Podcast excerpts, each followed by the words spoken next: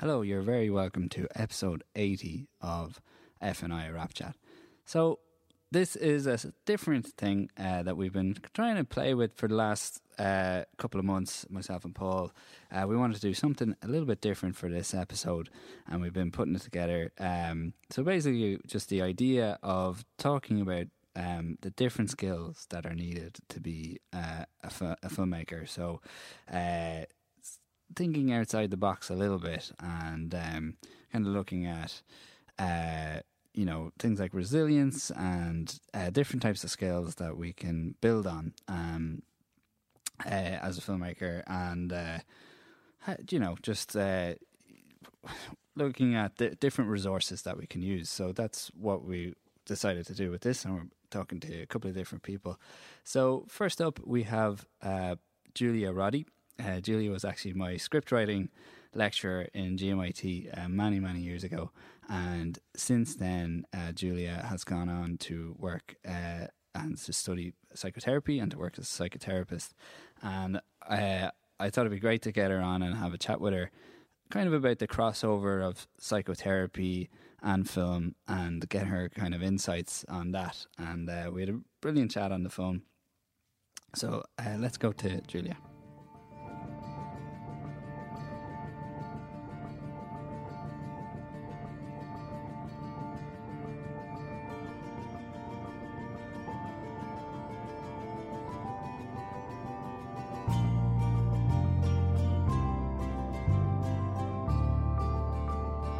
Julia Roddy uh, joining me on the phone. Uh, thanks so much for taking the time to do this. You're welcome. Um, so you might just give us a little back, bit of a background, uh, the kind of work you'd done before you made your way into psychotherapy, um, and the kind of, working in the film industry.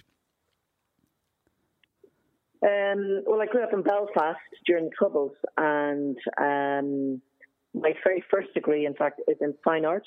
Yeah and to kind of, you know, to fund my way through study, I worked um, in film as an assistant editor and as a, started off as a gopher actually. Right. Moved up to assistant editor, then started into research and then in screenwriting and decided to take myself to Dublin to do, uh, well, actually, I went to Galway first, did a postgrad in film and television, and got interested in screenwriting via Patsy Murphy, who lectured then. Okay. And then went to Dublin and did my master's in screenwriting. Um, so I worked in film on and off, especially short films and documentaries. Yeah.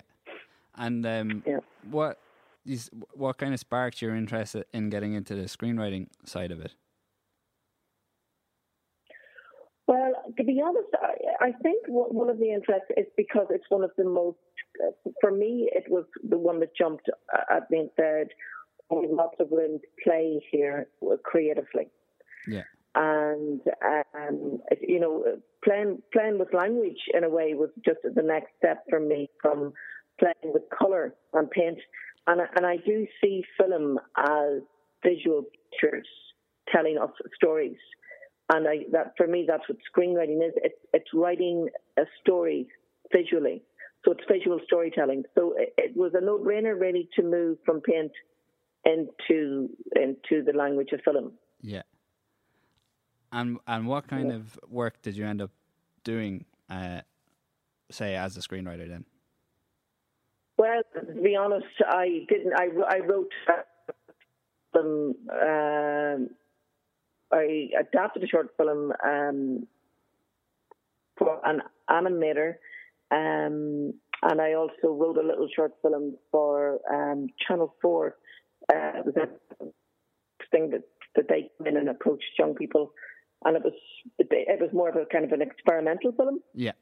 Um, and I actually got really interested more in the craft of screenwriting. Right. When I went and did my master's with Owen Harris. Yeah. His passion for the craft of screenwriting, and also because I was a single parent. Right. Um, and I'd worked on films like feature films and and, and long documentaries, feature documentaries. The time wise were really challenging for me as a single parent. Yeah.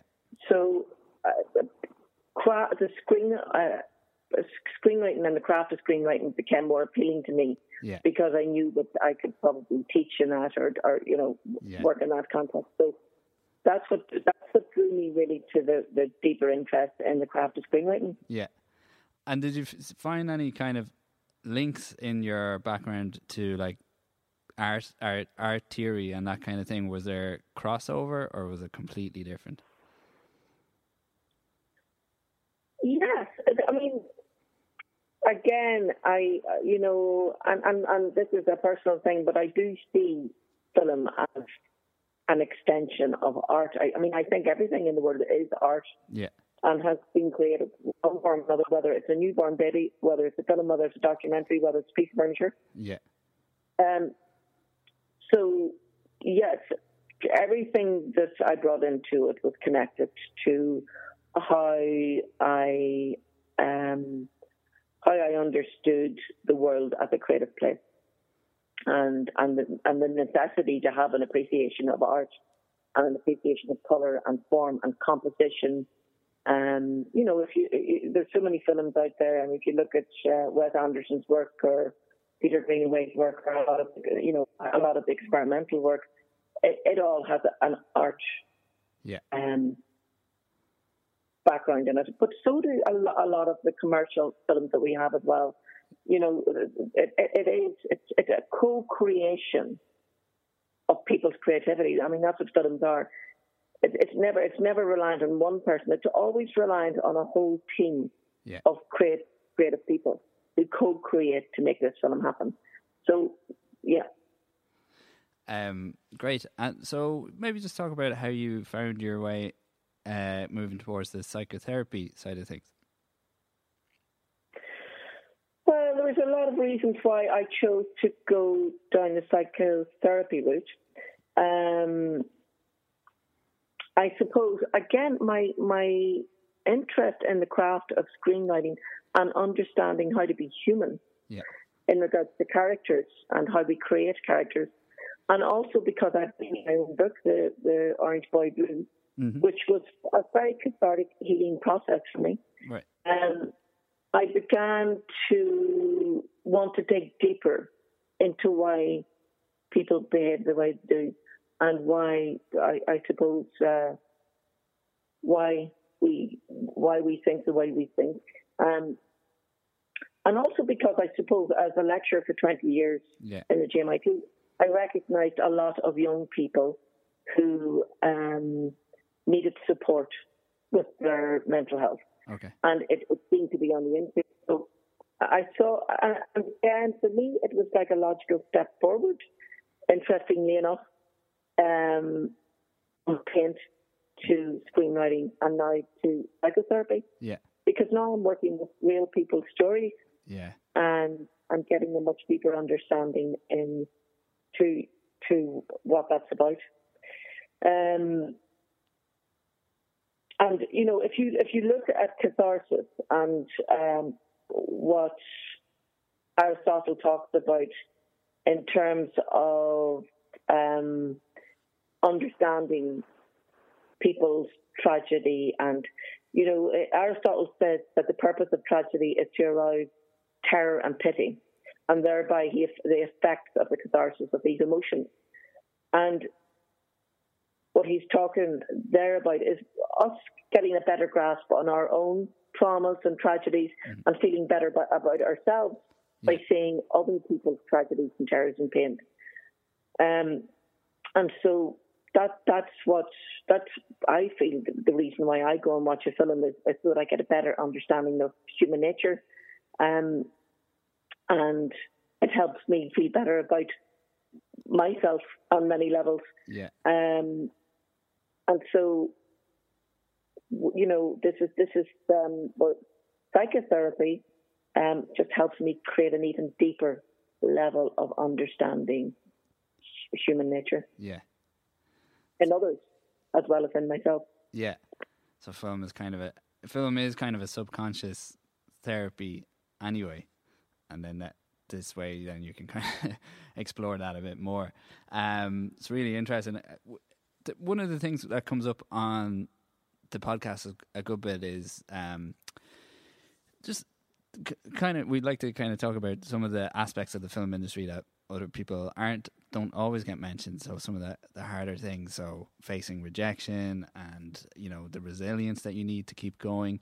Um, is there kind of do you think there's kind of tools that we can build on as filmmakers uh, to kind of to to build to kind of make ourselves kind of to pr- protect our mental health and that kind of thing. well, that's a minefield, Paul. that is a minefield because there's so many layers of that. Yeah. You know, and I think with the whole, you know, recent kind of awareness around the lack of women's stories yeah. and the lack of women protagonists, and women have been forgotten to a large extent in regard to their story. Yeah. Um, and also their language in the roles that they've been given as characters. Um, but and, and really, you do you need you need resilience mm. to be in the film industry, and um, if if you're a, a, softy, it's very very tough. Yeah. Um, and often the people who know how to plunge their way through are the ones that will be more successful. Yeah. But you know, there's something in that again in, in, what we've just discussed in regards to to being human as well, because we are only human. Yeah. And you know, uh, I, I, do. You know, something very interesting happened to me just last week. Yeah. I took my 15 year old son to see the Joker. Yeah. In the new Omniplex in Salthill and the reclining seats. Yeah. As a present for doing well in his junior cert. Yeah. And you know, the Joker is, is, is a very interesting film about a man who is not heard, not seen, and uh, very fragile in terms of mental health. Yeah. And he, he ends up, you know, turning to violence mm. to to try and purge his, his own emotions. Yeah. And I noticed whenever that happened in the film, whenever there was very graphic violence, I needed to look away. Mm. And when I looked around the room, I saw a lot of young people very comfortably sitting in that moment of this this very fragile young man yeah. slaying three people in a tube station. Yeah. And the same week, I went to see a collection of short films uh, that Vivienne Dick curated mm-hmm. um, on um, experimental short films, all made actually by women. Yeah. And a lot of the films carried the message of love. Mm. And, you know, at the very beginning, um, uh, Vivienne said, often there isn't a place for these films. And it really struck me mm. that there isn't often a place for films that have that softness and that kind of sensuality. And um, and I wonder sometimes, are we more terrified of love than we are of hatred and violence on screen and in the world in general? Yeah. Yeah, it's very, very interesting uh, to kind of to look at that. Um, yeah, like I, I, But when it comes when it comes to resilience, yeah, I think the best message I could give to anybody out there is just just to be yourself. Yeah. And to continue to be yourself and to believe in yourself. Yeah. Because we all have our own story, and and we will have other people out there who will want to manipulate our story and manipulate how we tell our stories. But the best thing to do is to take stance with your own story. And and you know we're not always wonderful and we do have to refine our stories. Mm. and we do need support with how we put ourselves out there. But but to be yourself. Yeah. Uh, absolutely. And um, is there any like as a i think uh, most writers are certainly in my own work i'm i'm always interested at looking at different thinkers in different ways so, so like reading about the likes of you know Freud and Jung and things like that.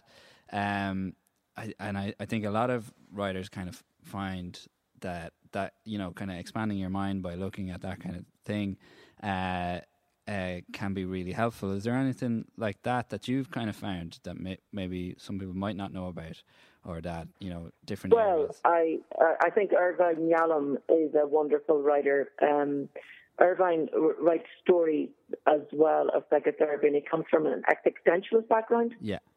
And, um, you know, Irvin would say that despair is the price that one pays for self awareness.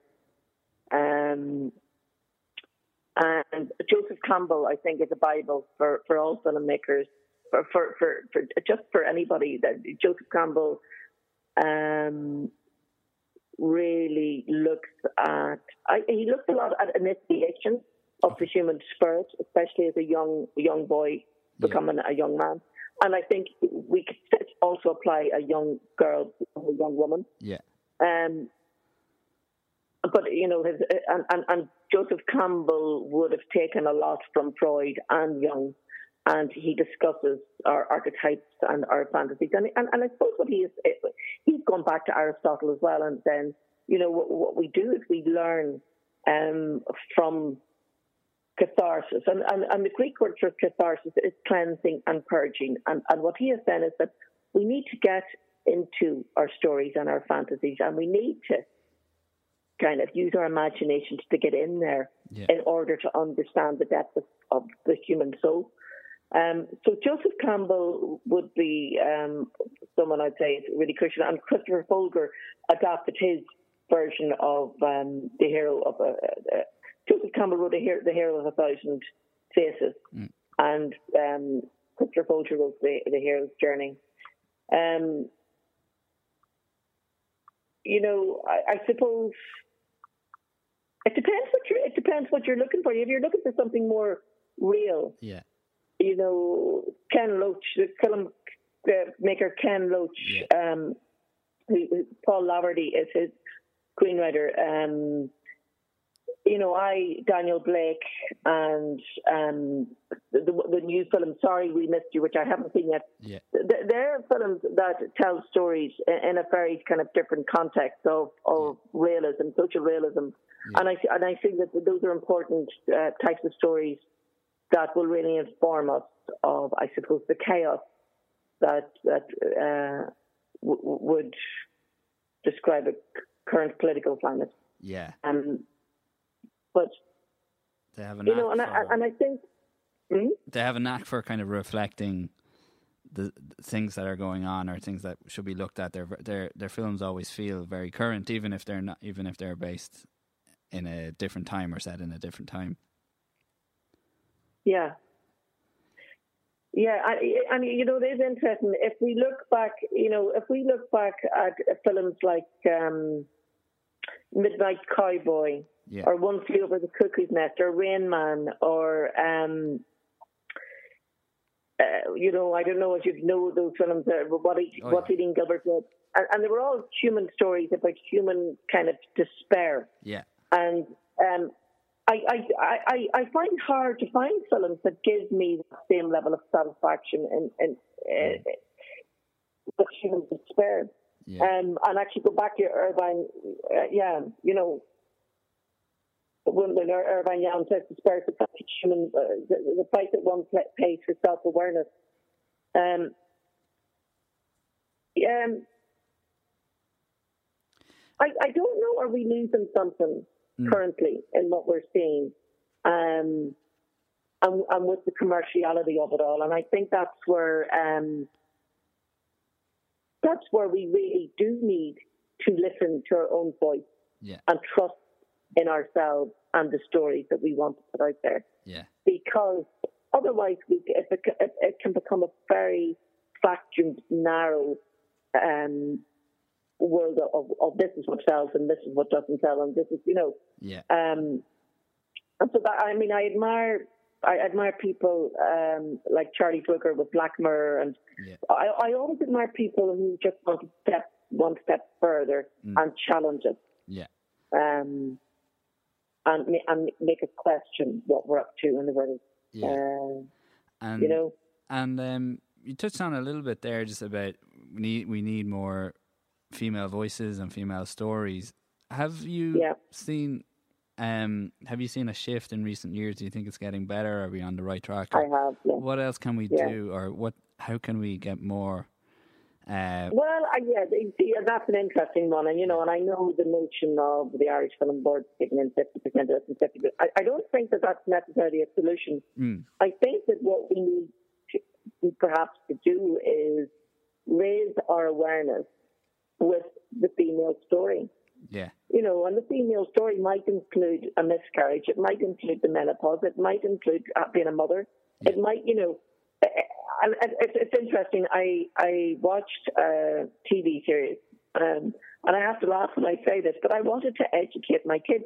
Yeah. In in terms of female characters, and we watched this TV series that they, that they I have to tell, tell you, they, they you know spotlighted it for me. Yeah. Called Jane the Virgin, and it's about three women characters and, and they're Mexican characters living in American.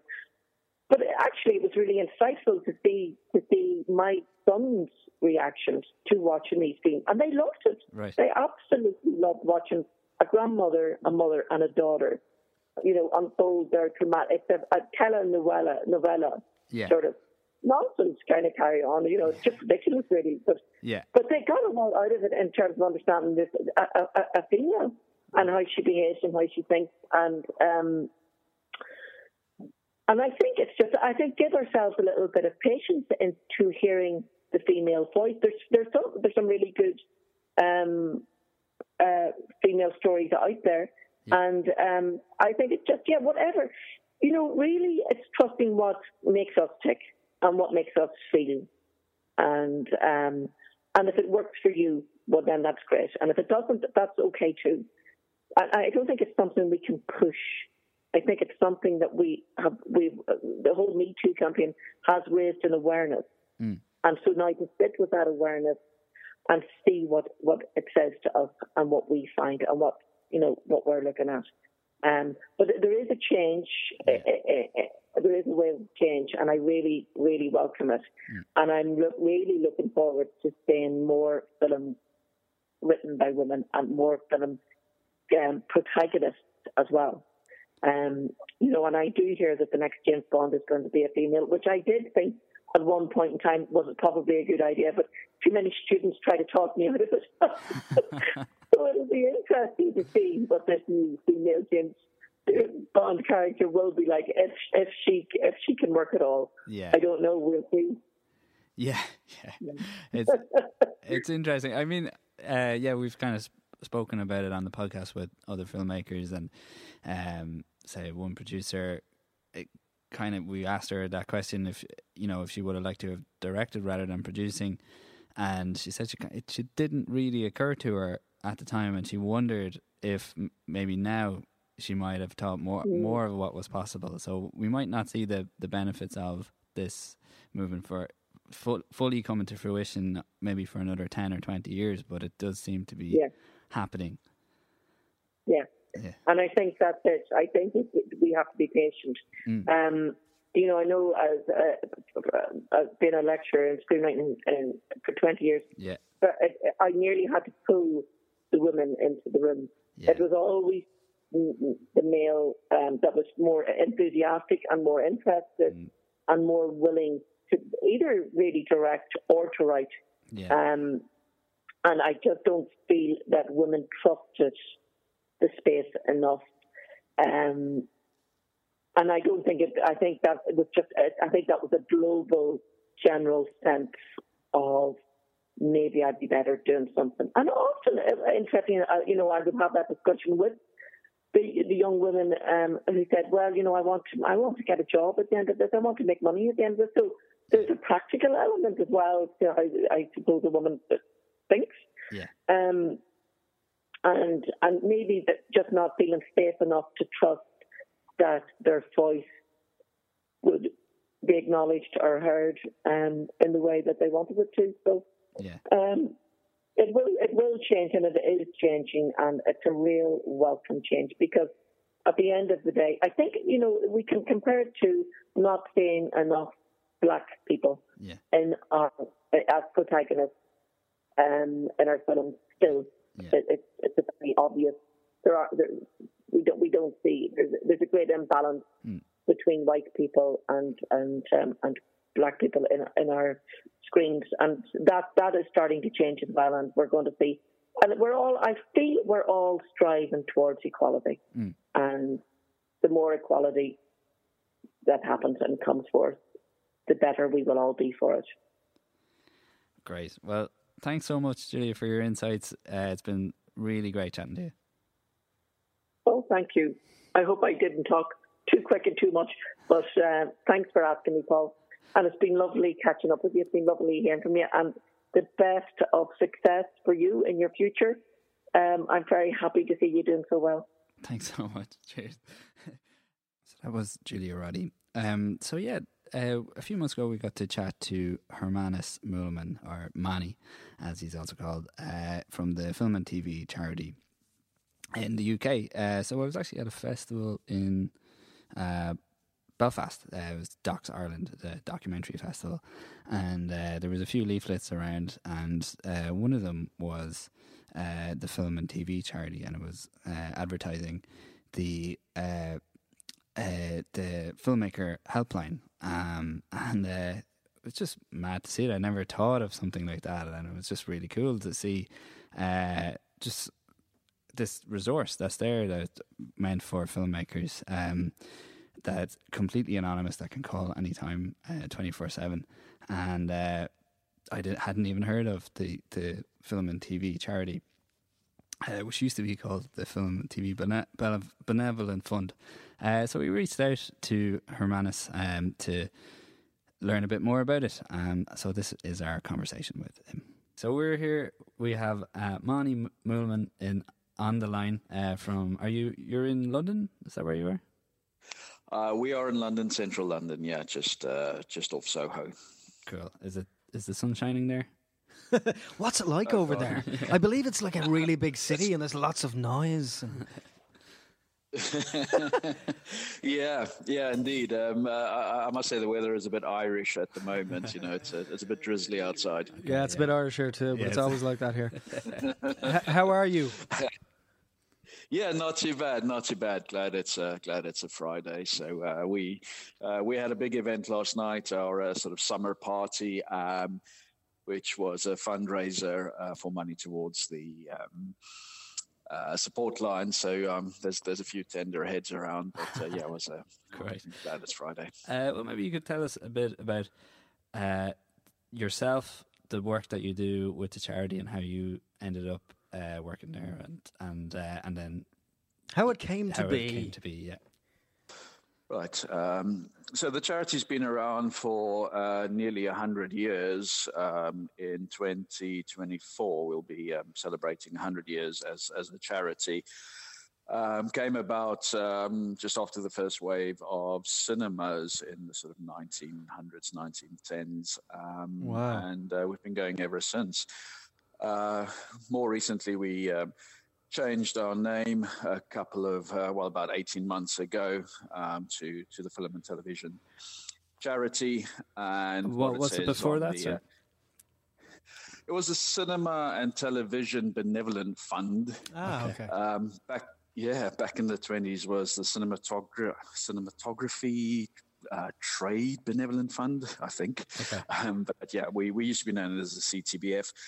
Um, but uh, yeah, a new drive um, to to adapt to to changing times, you know, yeah. um, and uh, forward our. Uh, you know our awareness amongst uh, people in the uh, in the industry, and you know forging um, a new and creative path for us. Um, looking at you know how uh, how the uh, industry has changed. You know, with uh, especially with the rise of freelancing contracts, um, it's it's quite a mm. different world out there than what it was in the past. So, so the charity, yep, uh, we we support people in the um, film, television, and cinema uh, trade. So anywhere from production through to distribution and exhibition.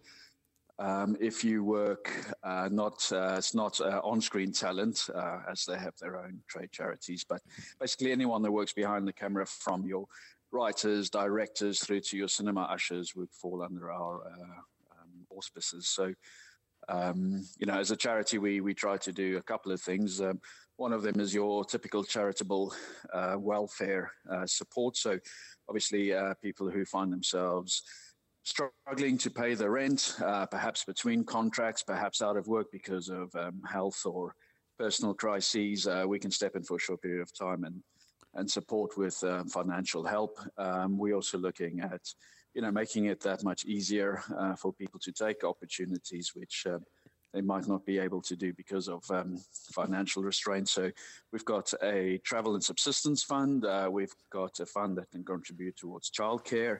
Wow. You know, to support people who have opportunities to further their careers.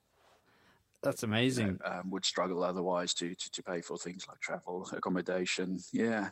Um, and we also have some talent uh, development awards. Uh, the John Brabourne Award is uh, our flagship um, Talent Development Award. It's worth up to 5K for talented individuals who are, um, you know, need a bit of financial uh, support to, to get their projects off the ground or get themselves back into college or university, uh, to pay for overheads while they are working on a script or a production. So quite quite a wide remit uh, that people can can use it for, and uh, and a few of um, our awardees have gone on to to you know uh, bigger and better things over the years and we're constantly looking at you know what can we do to you know not only support people in times of crises but actually to help people in times of opportunities to to move forward um, with their careers and that's really where we are focusing on as a as a charity at the moment is is looking at opportunities of you know helping people um, get ahead um, mm-hmm, mm-hmm. but at the same time also remembering why we are there um, you know to, to sort people out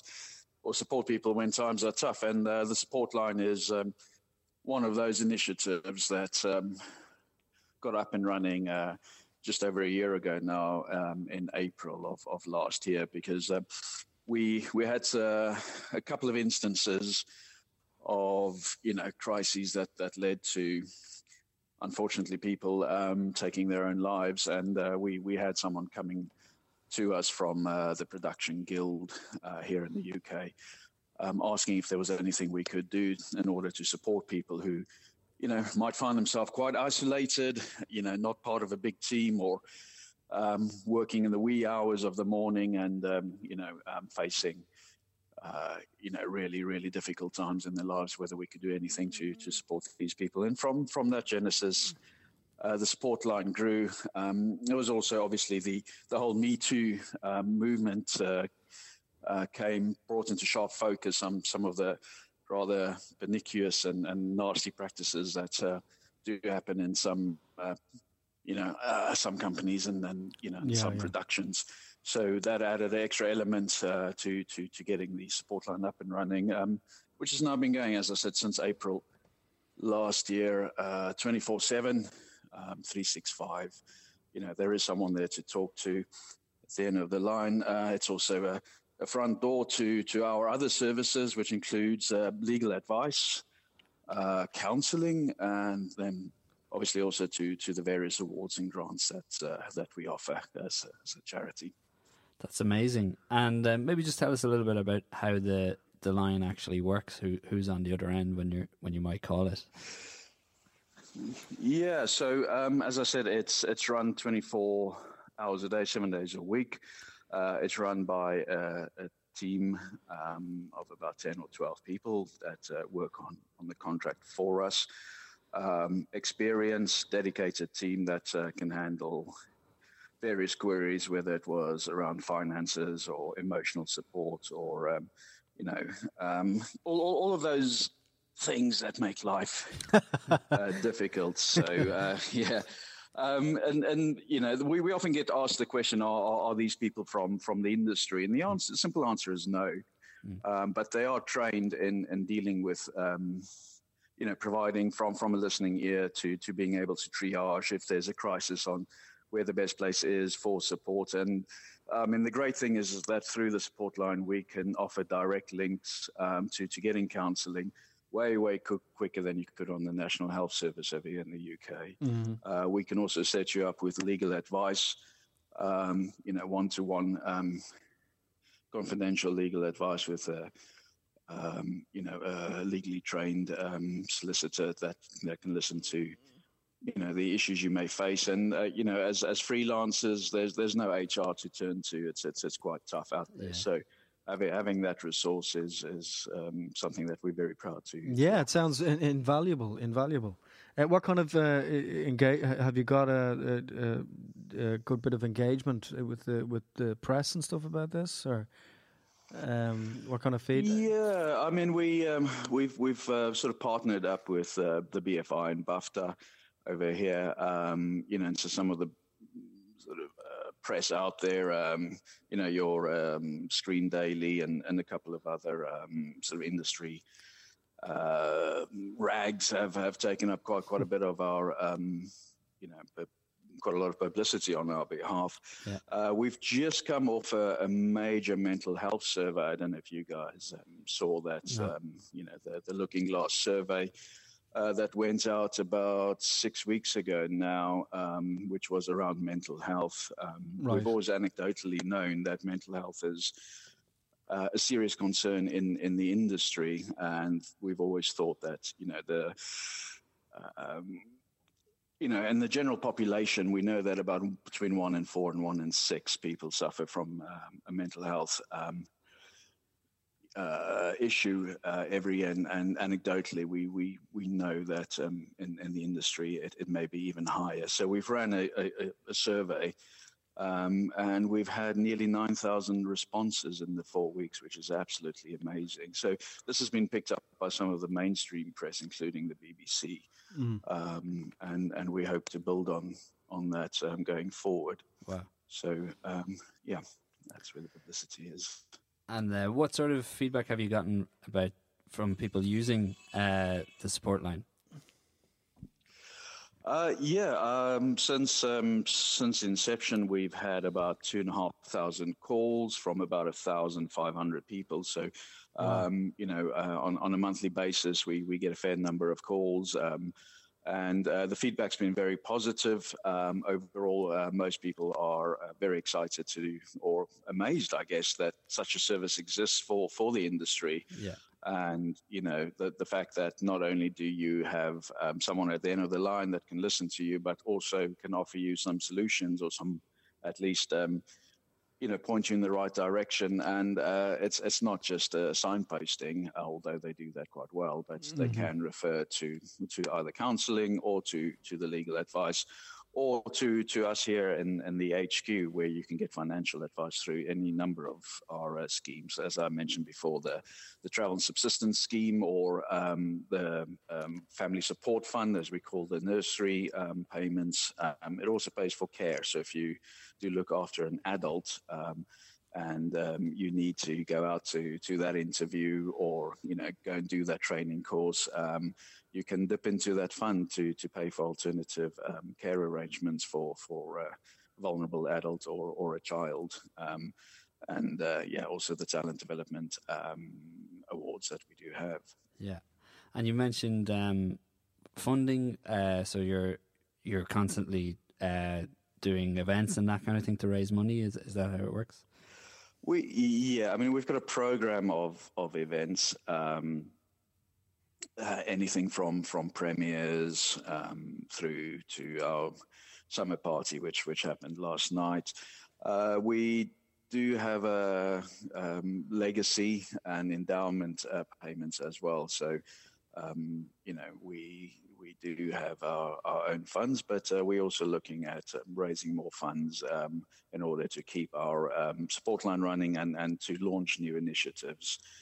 So um, yeah, there's there's a variety of, of, of events that we do hold during the year um, to, to, to support and to raise awareness. I, I think um, it's, it's very important. No, it's it's it's it's a really fantastic, fantastic service. Um, one of the reasons why we're reaching out to you is in the Republic of Ireland, we're s- sadly lacking a service like this. Mm. So, the- you know, I suppose the intention behind uh, this call is to start the debate.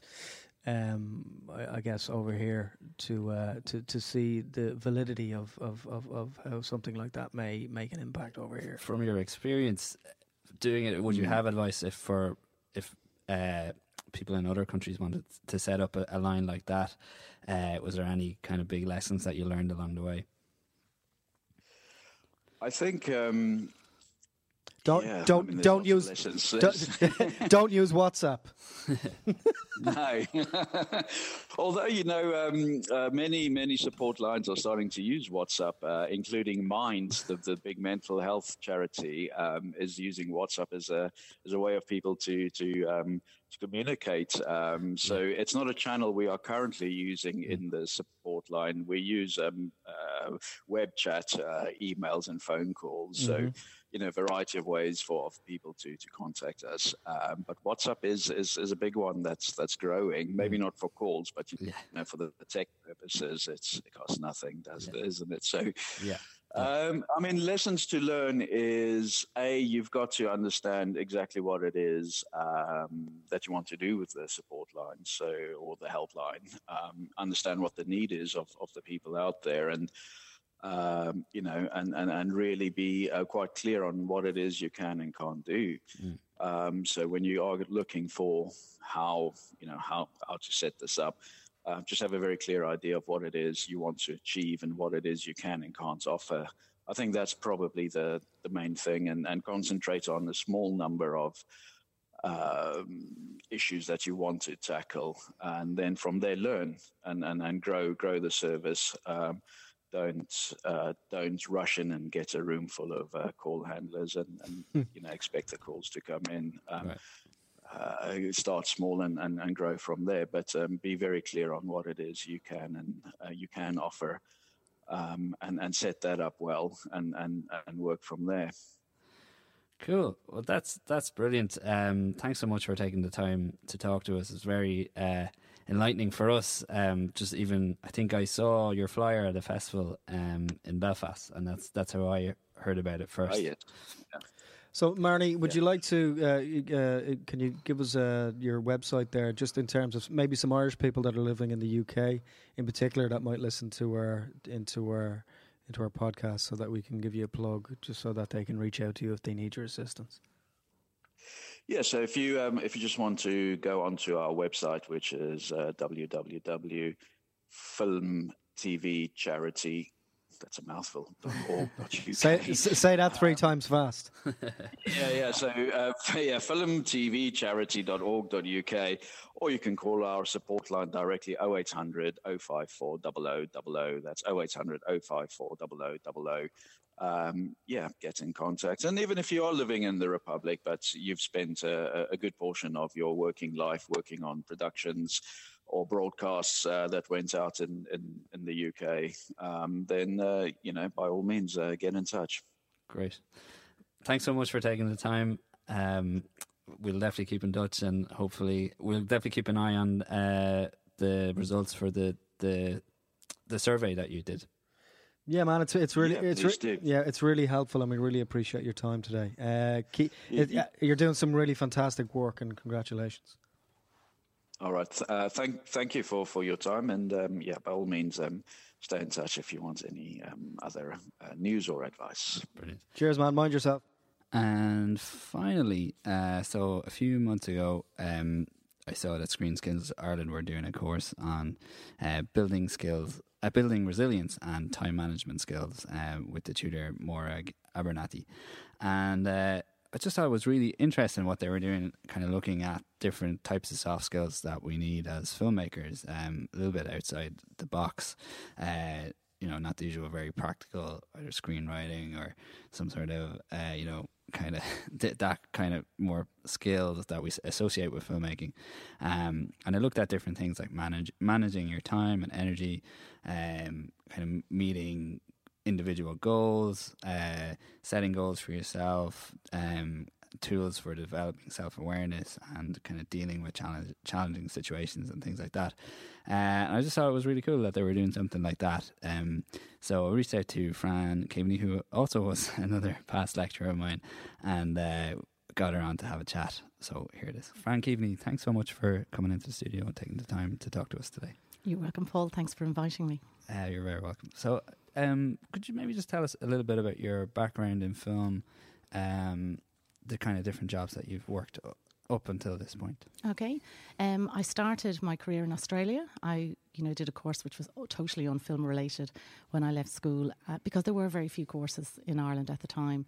And when I went to Australia, I decided I wanted to do something different. So I uh, blagged my way into a job in the Australian film studios and then studied uh, film and TV part time. And uh, I realised when I actually worked in the industry, it was absolutely useless. But it got yeah. everybody really excited about working in the industry. okay. I thought there was somebody called a cable puller, and I wanted to be one, just running around after the camera. Yeah. But it was um, so I went from there and then moved back to Australia after about three years, having freelanced in the production department. Uh, came back to Ireland. It was very unionised at the time. Mm. Had to go back to being a trainee again. First job out was into the West then pretty much was working f- solidly after that. Uh, Yeah. The Van, The Snapper, Braveheart. And what roles? Production mainly. Yeah. Uh, on Braveheart, on in the name of the father, I was a location assistant, and then I was location manager on Braveheart, which was huge. It was the biggest film that had been made Wow. in Ireland at the time. Um, really exciting and really exhausting, but it, it was a brilliant training ground Yeah. because we had crews that had just made these huge films and we'd never seen anything like it. So it was was a really brilliant experience, but it made me realise that I want to do big films. I much prefer Right. small independent. I much preferred working on smaller films where you, you kind of had more of a key role. You were very Yeah. much a cog in the works on the big films. Right. And there was kind of a, a glut of those films around that time. Oh, yeah. Well, when I finished, um, before I did Braveheart, I did five films back to back. In the Name of the Father, went to Widow's Peak, uh, Moondance, uh, Man of No Importance, and I can't remember the last one, but it was literally one after the other. And because the industry wasn't as vibrant as it is now, Yeah. you were terrified to turn down a job. So you took everything. And Okay. even if you were absolutely exhausted, and you were because the hours were longer than they are now, really. Right. Okay. Yeah. Less, slightly less regulation, maybe. Yeah. Yeah, I mean, it was quite unionised, but certainly in areas like production, you were on a day rate, you were on a deal. You know, a lot of departments like locations, and mm-hmm. you were on a deal. So, Yeah. like on Braveheart, you were on a day rate, and you regularly worked through the night into the next day. It was that was just the way it was. Yeah. Not good. And had you do, worked on, on productions in Australia? I had. I'd worked in the Australian Film Studio, and uh, we had a production that came in called Mission Impossible, which is the TV series, not the film. Okay. and I was poached from the studio and worked in there. And then freelance for a company called Crawford's at the time. We're doing a lot of television programs, so I pretty much freelanced on between Crawford Productions and I did, did a lot of commercials. And um, that would have been a more established industry at that time. Did you see big differences? N- it it was established, but it was a bit rogue as well, Okay. a bit like Ireland when I came home. Yeah. I mean, when I came home, the film board didn't exist. It, it, it Yeah. had existed and then it was gone, and then in '93 it was reconstituted. So Right. we didn't have a huge mechanism for funding. Um, so there wasn't a huge amount of production happening. I mean, when I did Into the West, the next production that was in Ireland was The Snapper, which was happened the end of the next year. So Okay. nobody worked that year, and I mean nobody worked. There Right. were hardly even commercials. So there was a lot less access to funding at the time. Inter- yeah, because when we look back at the time, it seems like kind of almost like a bit of a golden age in that all these mm. big successful films were being made, but the the, the mist of time has kind of covered up those big gaps in between them. I guess. Yeah. Well, I would say once the film board was reconstituted, that Yeah. you did see a huge jump in Yeah. the amount of production that um, was happening in Ireland. And as I said, it was around that time that I was just going from film to film to film. Yeah. And then. Great to be working all the same. Oh no, it was great. no, no, it was fantastic. It really was. It, and I mean, there were teams. You kind of, I was Mary Elegant's team, and then it was Kevin Barker's team, and the, you know, where you tended to work with the same people, and you went with that production manager onto the next production, and The travelling circus kind it of was a kind of a travelling circus, yeah. And there were, as you know, where there's many people. I don't, there were bigger budgets. They, even though there wasn't as much funding, uh, they were much bigger budgets. Uh, You know, when I look at the Snapper, which was about, I think it was about 1.5 million, and that pounds, and that was yeah. a tiny budget, and it was shot on 16 mil because it wasn't a big enough budget. Or they just thought, oh, it's only a television film. We won't even do it on Super 16, and then it got a theatrical release. But that was a small budget. Right. But now that would be, I know it's still a low bud budget, budget, low budget budget, Yeah. but it would be, you know, films are being made now on 1.5, 1.2 euro, which is a lot less. So Yeah. I suppose digital has a huge Yeah. effect on what you can do as well. Yeah. I didn't realize it was just meant for TV. Oh, yeah. Yeah, it was a TV movie, yeah. BBC, Yeah. yeah. Yeah. That's why it wasn't Yeah. available on DVD because there was uh, issues, wranglings and stuff, wasn't there, over royalties or something over the years? Or- Yeah, well, it, it didn't. It only got clearance for television, which you don't take, you know, clearance for Ah, okay. perpetuity on a lot of television stuff. So Right. it was just a TV film. Yeah. What a wonderful fluke. And then, did you move into producing your own work then at that stage? No, I've I've never worked as a producer. Okay. I've pretty much always worked as crew. So when I um I went to Australia, I did a film called The Devil's Own, which was Oh, yeah. Harrison Ford and Brad Pitt, and they were meant to come to Ireland for three weeks to film, and 26 weeks later we finished on the production. They came for a week and a half, two weeks, spent about five million. Um, doing a few sequences. It was a film that kept was rewritten quite a few times. Okay. So then I uh, I was married at the time. My husband got a job in TG Car and moved to Galway and was the first PM on Ros na Rún. So went from a forty-five million dollar film to a three-camera live mixed television soap opera yeah. the next morning, which was a baptism of fire. But but again, brilliant. And what was great about that was, well, no, what was what was hard about that was taking a completely inexperienced crew that had come off an Údarás course and creating something. And within a year, it was pretty much sustaining itself with local crew. We brought mentors down, yeah. did a huge amount of training. And uh, now it runs, I mean, it's 22 years, I think now. Wow. 22 years it's going. Yeah. Yeah. It's just a machine. Keeps it's going. a machine. So I did about three years of that. And then I went to, moved into the film board and I was there for quite a few years. I was the short films executive for about eight years. And then I left and I kept going back and doing contract work and did a few films in between. And in between, I've taught in, in the Huston. Um, I taught in the Huston School of Digital Media for about thirteen years. Yeah. So, um, might just touch on your time because it's always very valuable to talk to people who've been on the this that other side of commissioning, uh, especially with if you eight eight years experience uh, mm. with the shorts. Um, what were some of the big insights that you got about about short filmmaking while you were there?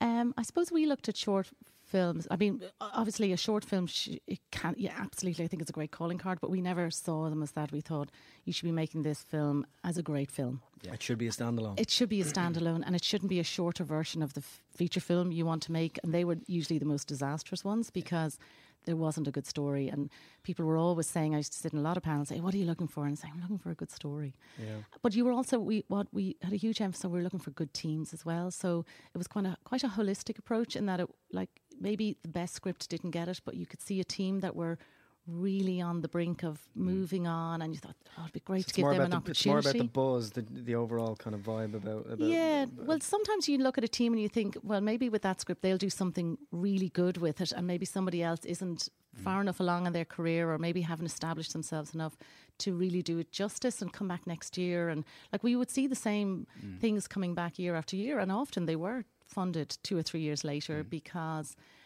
the person, like the director or the producer, was in the right space Mm. at the time. To so don't give up, folks. Don't give up. Yeah. No, I mean obviously there's a limit, and I d- I can't remember what the limit is now. But you know, if after three times, well, as well, if you don't get shortlisted or you don't get mm. interviewed, usually you'd be interviewed. I'll, I'll rephrase that. Don't give up if you're if you're good.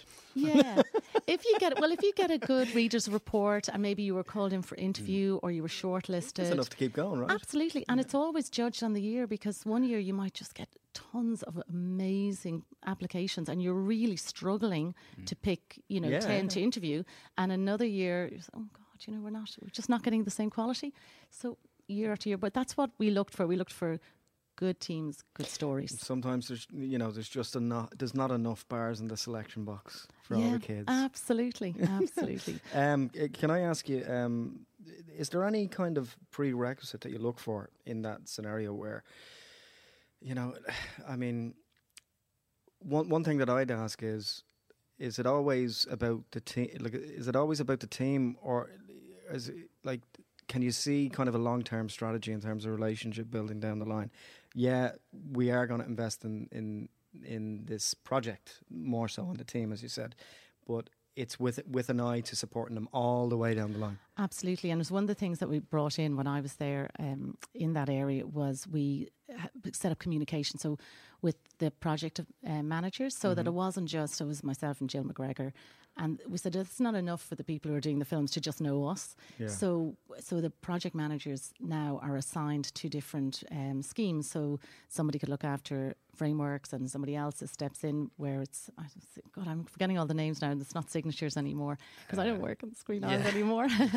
um, but they well, so they would develop a relationship with a project manager that further down the line they could be sending in their feature mm. film too. And so that, uh, that was really important to us. Yeah, and it always doesn't work. You know, it doesn't always work. Rather, no, you know, no, no. But when it does, we get something amazing, know, which we've proved over the last couple yeah. of years. Oh no, we've had some really good people. And when you were talking there, um, uh, Paul, about theme, is that some because things come up and.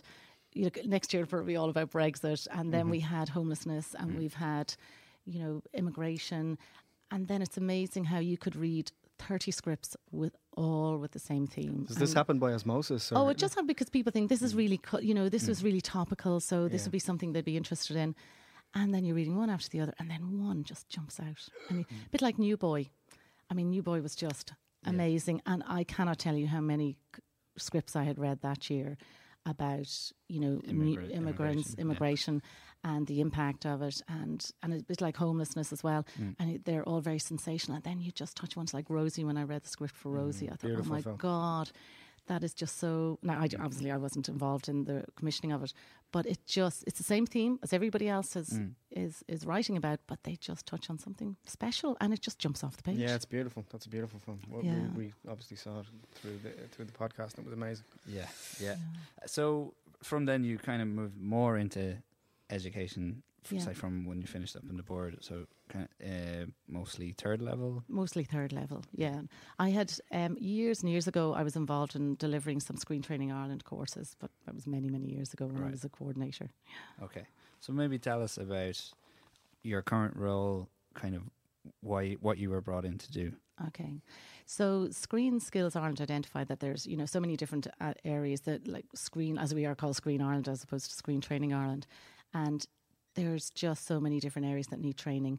And we want to be seen as a country with really top class crew in all areas. Animators, gamer. Well, we, we've moved into well, we do we do training gaming, um, live action, non fiction. So it was a huge amount of work for a very small number of people. And originally, when I first knew about Screen Training Ireland, there were about three people working for it. So my job is a new job, and I look after just film and TV drama. So below the line, so Grania Bennett looks after creativity and creative collaboration. So she would look look after directors, producers, writers. Uh, or when I say look after them, look after training. Yeah. And then I look at training for crew. So what we did last year, we did a skills needs analysis across, like a survey across the industry. We got a brilliant response with about 1,300 responses, and we've just so please fill it in. It's just back out again, Okay. and it's just it's fantastic for us because we can see what people want, what what's missing, where the gaps are. Yeah. We also went out. Just got the email yesterday. Oh, did actually. you? Oh, good. Now you have to fill it in. um, well, we're hoping that it'll even be higher because in the 12 months since we did the first one, we've, Yeah. we've been reaching out to all areas of um, production. So um, it kind of informs us of how people want to be trained as well, not just about what courses they want, but how they want to be trained, who they want to be trained by. Um, and it's really to keep the level of the skills level at its highest level because Section 481 is brilliant and long may it stay, but we need to be selling more than just our tax relief because so many countries have tax reliefs now. So we want people to come and say you get a top class crew when you come to Ireland. Um, so, and one of the areas, so you're talking, t- you were telling us about soft skills. Now, maybe there's a better way of putting it, but wh- how would you describe soft skills? Well, when we were meeting with the guilds, it, bar none, every guild came and said we would love some kind of coping techniques working in the industry. Um, sometimes they're working in a very stressful environment. It could be, you know, be it weather, be it time, be it just the content of whatever they're trying to what what they're working on, and they just felt that they've never like if you worked in a corporate environment, you would be getting these courses all the time, and that sometimes they just found it difficult to relate to people above them, maybe manage people below them, and they just felt they were really lacking in those skills. And the only time they learned, the only way they learned was on set Yeah. by the people above them. And sometimes the people above them may not have had the greatest management style, and they just, well, I know I didn't like being managed like that. I want to do it better. Yeah. Um, and also, productions have um, really clear and fantastic good policies now around harassment, bullying, um, just respect. And we want, like productions, we would hope would all have good values. And how do I work within those values and do my job at the same time? So they were, so so many were looking for kind of a suite of courses or a suite of skills. So we've put together um, three courses. Uh, one is called Building Resilience and Time Management. So that's basically looking at yourself and how you work best, the people around you, and then how to manage your time. Just you know, because it's your time, and people say, "But our time isn't our own." You know, it's it's everybody else's. Everybody else calls on it, but actually, our time is always our own.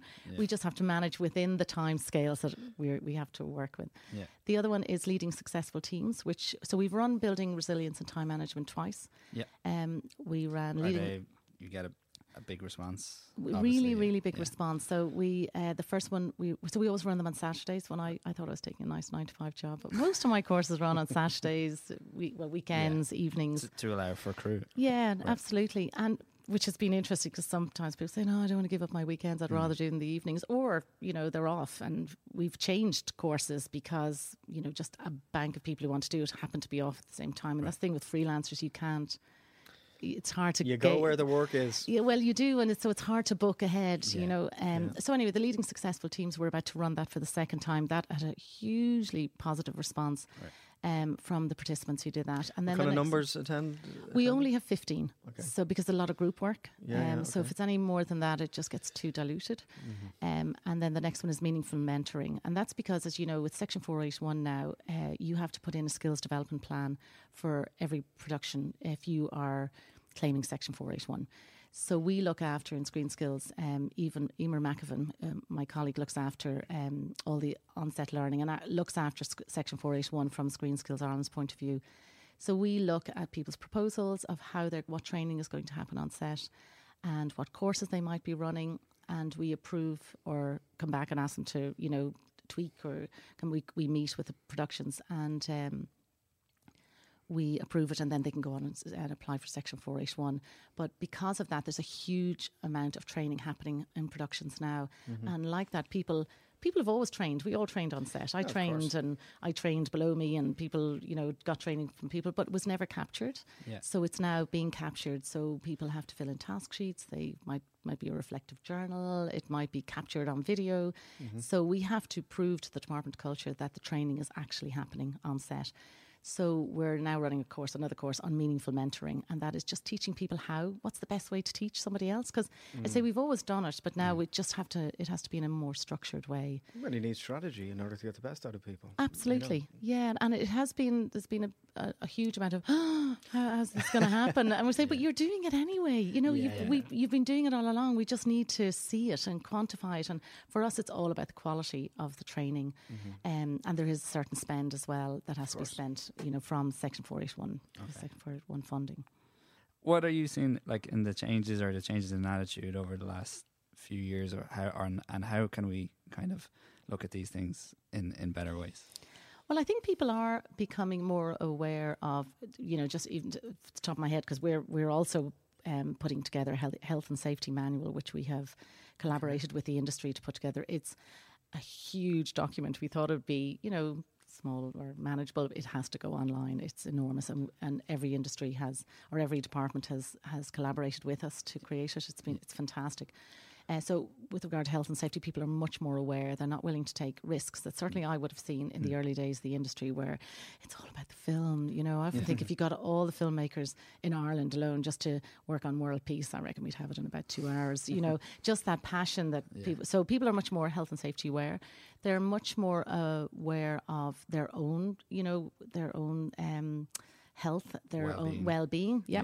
Um, so people are kind of looking at strategies and looking at ways of making work more manageable. Mm. So we've been encouraging as well people to look at areas where why why couldn't you job share? Why can't you have start people earlier and mm. somebody else works late? So there is an awful lot more of that. There's a little bit of reluctance, but I think people are saying, yeah, actually, there's no reason. This mm-hmm. is in every other industry. Why can't it be in ours?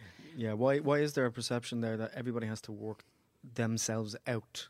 Yeah, I know. You know, I think it's the harder I work, the better I am at Yeah. my job. You know, to the point where you fall over. Absolutely. And there's, a, and, and there's a great, there's a great, uh, you know, there's great workman like I guess quality to that, uh, to that about getting your hands dirty and working until you're tired. yes, But it's yeah. not necessary. Not always, no. And um, there are times when you have to put out, pull out all the stops. Especially, you know, it's it's an industry that there's so many factors that affect it that wouldn't affect other industries. You know, if the power goes down the factory, right? You know, See, maybe the. genny ki- kicks on and you can keep going after a few minutes. Um, but in our in this industry, it, there are so many factors. Weather being one, you know, Yeah. um, just just a lot of things. But it doesn't have to be like that all the time. Yeah, I guess what we're- it's not. It's more burning out. Absolutely, and Yeah. people ha- have seen that they have burned out, and yes, said, "But I really like this industry. I really want to make it work." And I think as well, producers are looking at really good policies as well. It's it's not okay now to shout at somebody. It's not okay mm. mm-hmm. to work people to the bone. People need to be. Unless you're there a has to be a huge amount of respect. well, there was an incident, you know, recent. Well, I, I read about where a director roared at somebody, and that was it. They were removed from the set, and they were The director was yeah, fired? Yeah, Wow, yeah. okay. So I read about that some time ago, and I thought that's really good. That's a really good example of how you know it's, not okay. It's not okay to be disrespectful to anybody in any Yeah. industry, and why we thought it was okay in ours. And I, as you say, it's just it was it's creative. It's people get very passionate about it, but you can have all that and You can have fire with without ins- insulting somebody and hurting. yeah, them. yeah, But you can leave work as well. Right, they're 11 hour days, they're long days, but getting proper breaks, making sure people get, you know, a little bit of time off set. Mm-hmm. As you say, not everybody has to be there at six o'clock in the morning in every department. So it's looking at how can we make this mm. better and it's education. It's, you know, like that uh, heads of department coming on courses like leading successful teams, saying how can how can I lead my team so that they're going to enjoy the job, not burn out, Yeah. and it's been it's really satisfying for them. What else? What else can we do in terms of providing a foundation? Because one one of the one one of the other sections of this particular podcast, we were talking to an organisation in the UK, which is uh, formerly the Benevolent Fund. So the idea of having a now, obviously, with the government, there's great strides happening with creatives and self-employed Mhm. people now, insofar as they can, you know, claim extra money Yes, and so on, and that's incredibly helpful. But shouldn't there be now I'm just putting this out there, more bursaries or support structures for people who work in crew and film and television across, you know, the demographic where, you know, where they're having major problems, where there are funds there to quite literally save their lives in some cases. This is you know if they're out of work. Yeah. I suppose it's like again I'm just comparing to other industries where you know like uh, when I was a freelancer I had serious illness cover. I just it, to me it was essential. To, it was yeah. a really important thing to have. I would ne- I had accident cover and serious illness cover, and I think it has to be part of your you know your expenditure no more than you're putting money away for your pension and i think as a, as any freelancer in any industry you have to look after yourself to a point you know with regards to you're looking after yourself looking after your family um, Yeah, I don't, I, I don't think that's really sustainable for a lot of people, but I get what you're saying in principle. Um, Yeah. it- you should, but there's a lot of actors out there and freelancers and who actors in particular who are literally living hand to mouth. yeah you know, and it, it, you know, and uh, various different crew members. It, you know, it's obviously more practical to work. The chances are that you know, in a lot of cases, they'll be working more because it's tangible and it's you know, it's repeat. yeah There's repeat work out there, but you know, if you know.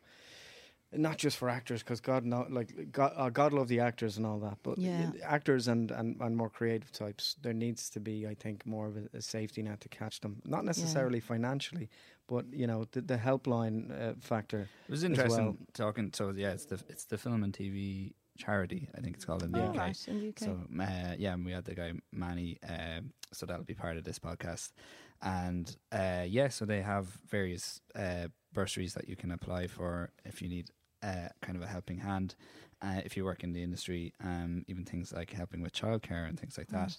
Uh, and then they have um, a 24 hour helpline that you can call if you work in the industry. just for someone even to talk to, you know, Yes, or yeah. point you in the right direction, or I don't know, give you some, you know, give you a lift or Yeah, boost, you know, I know keep Yeah. going, you'll be okay. It's just an interesting talk. Now they obviously have a much bigger industry, but it was just interesting to see uh, that there is something like that. You know, we never really thought it. Was, you know, we Yeah. we'd never even thought of it. I was really. just shocked to, to, to number one to know it existed, but number two to see how uh, quite literally it's saving lives in the yeah. UK. yeah. and how's it funded because I, I to be honest It's a know. charity, so It's a they they fundraise. Yeah, they're fundraisers. Yeah. okay yeah.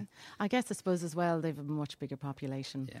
Of Um, course, yeah, yeah. It's not, you know, this is not a pointing the finger exercise Yeah. from our point of view. It's like, you know, I'm just putting it out there. How, what can we do to try and copy off our our cousins again? Yeah. You know, Absolutely. And one of the things that we are starting up again, there was a thing called Production Club in the Screen Training Ireland ran a few years ago. So we're starting a thing called Screen Talks, and we're hoping that the first one will be out at the end of October, and it'll be a monthly meetup for people in the industry for all people. It's not, uh, you know, if you're a trainee or you're an experienced director or whatever, and there will be talks, a bit like TED Talks, about um, things, topics that are of interest to you know the industry, and some some will be oh I'm not really interested in that. Another mm-hmm. one saying oh I really want to go to that. So, but it'll also be a big networking opportunity. But because it's the continuity of it also. It needs to happen regardless of interest. Yes. Oh, absolutely. You know? And you know we'll always have at least one or two people talking about a topic that's relevant to the industry. So it might be somebody talking about VFX, but not from a VFX point of view, but it might be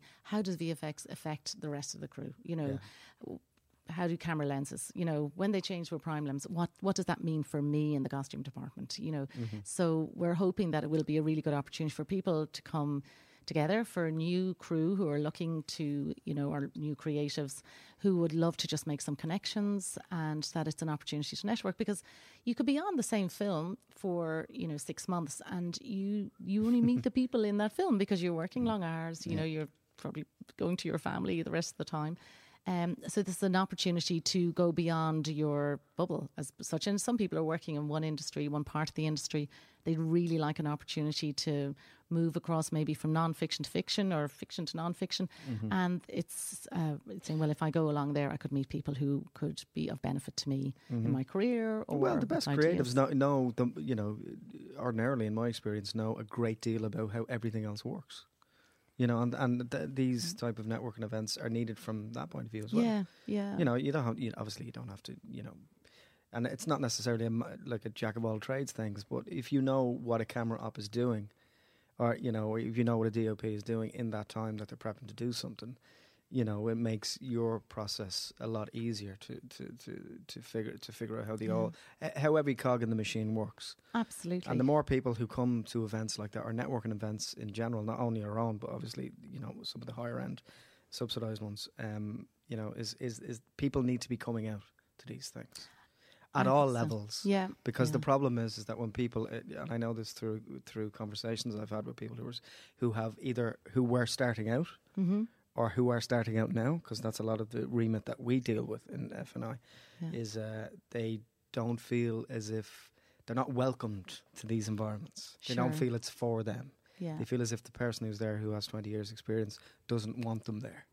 Yeah, and we want to kind of break that down, and we really want, we can see that there is a disconnect when you graduate, especially in this industry, because it's not like if you become an engineer and you leave and you're an engineer. You know, you could you want to be a DOP or you want to be, but you know, yeah. you're going to be back to being a trainee again, or you're starting out as a mm. trainee, mm. which can be hard after four years in college. Mm. Yeah. But to if you are come to an event like that and you meet somebody who's a really you know well known DOP and you hear their journey and you think, oh right, okay, that's that's how they did it too. Mm-hmm. That's that's okay. Now now I'm really enthusiastic about being a trainee for three or four years because I can see that that's where I could be. Yeah. So I think sometimes, and I do feel sorry for graduates having yeah. taught myself that um, you it's very hard to get that real work experience and it's no criticism of the colleges because it's really hard to recreate mm. you know you might have a course the course that i taught on, and Paul was on it. You know, there's maybe 14 people, so you're mm. never going to create being on a set with 300 crew. It's just no. you just can't do it. So it's um, great for people to come, even hear other people's pro- career stories, to know yeah. that that's that's okay. I could, you know, they did it's, it. It's okay. It's okay. I'm not. I haven't failed because I'm a trainee now. That's actually how everybody yeah. starts it, because it is very much like an apprenticeship. Do you think that we can do more in terms of mentorship? Because it seems to be like when people are uh, I know that you know in in a lot of people's individual careers it happens organically, but do you think that there can be a little bit more in terms of you know, the, I suppose the top brass doing more to interact and engage people, um, you know, one on one creating video series is you know doing what you're doing but making it more accessible and more widely available to, to people we're actually looking at and it just hasn't been launched yet we're actually looking at a much more structured mentoring mm. program um, and certainly with with the screen skills uh, development plans or the screen skills development plans for the Section 481 productions. Yeah. Um, we look for mentoring, shadowing, upskilling. It's not just trainees. Oh, it's happening. I, I know. And I know there's the S- SDGI uh, mentoring, shadowing yes, thing as well. Yeah. I'm aware of that. But uh, you know, even video series, like if these were filmed, it would have so much further reach. Fifteen people in a room, or hundred people in a, you know, in the Sugar Club or wherever it is. Yes, yeah. Like that's great, but yeah. you know, the idea of making it more kind of masterclass ish, or uh, you know, making it more interactive from a media perspective, I sure. think would have further reach. Yeah, well, I'm one, one of the things we're looking at, and we just I don't have the bandwidth at the moment because we're all just so busy. Very busy. just- no, no, it's just mad. But one of the things that you know when you have one of those things on your list and it's saying it's online learning, and and we know it's something that definitely we want to look at and move into and introduce, especially when we have somebody amazing over and you think, oh my god, only those fifteen people are going to get the benefit Mm-hmm. of this workshop. Whereas wouldn't it be great if we could record it and. Um, uh, but also just more online learnings, especially for crew who can't get out or Even the um, audio, if the audio is recorded, Abs- and then it just goes out on the page. You yeah, know? you know, we'd often do that for master classes, but we do. We are looking at a very structured uh, mentoring uh, scheme where people can apply for mentoring. So, say for example, when you are stepping up the first time, or maybe directing your f- first film, or stepping up in a role, it's your first time being a DOP or a designer, and you you know you know you've been in, in the crew, but all of a sudden. There's nobody up there to talk to. You know, there's nobody to ask questions. There's nobody in the box. Yes, and all of a sudden, all the all the decisions have to be made by you, and that can be a scary place. So, what we are putting together is a structured mentoring program where we will have a number of mentors for very for different areas, and people can apply when they get an opportunity, or maybe they want to get an opportunity, and they just feel they're lacking in the advice and the expertise, and that we would appoint and pay for a mentor to be available to, to them. So there'd be a certain amount of kind of face to face opportunities, and then obviously by email or Fa- phone and or whatever. yeah, yeah. So because it is it is very hard sometimes to take that step, and what you just really need is somebody who's done it before and to be able to give you, you know, a bit of guidance. Uh, so for someone listening who maybe isn't that w- aware of Screen Skills Ireland, um, what's the what's the website and is there a newsletter and all that kind of stuff? Yeah. So the best thing to do is to register on our website, which is www.screenskillsireland.ie. Um, and once you register, you will automatically get an email with absolutely everything we're doing, every seminar, every course, every like one that's coming up. I might as well plug it now.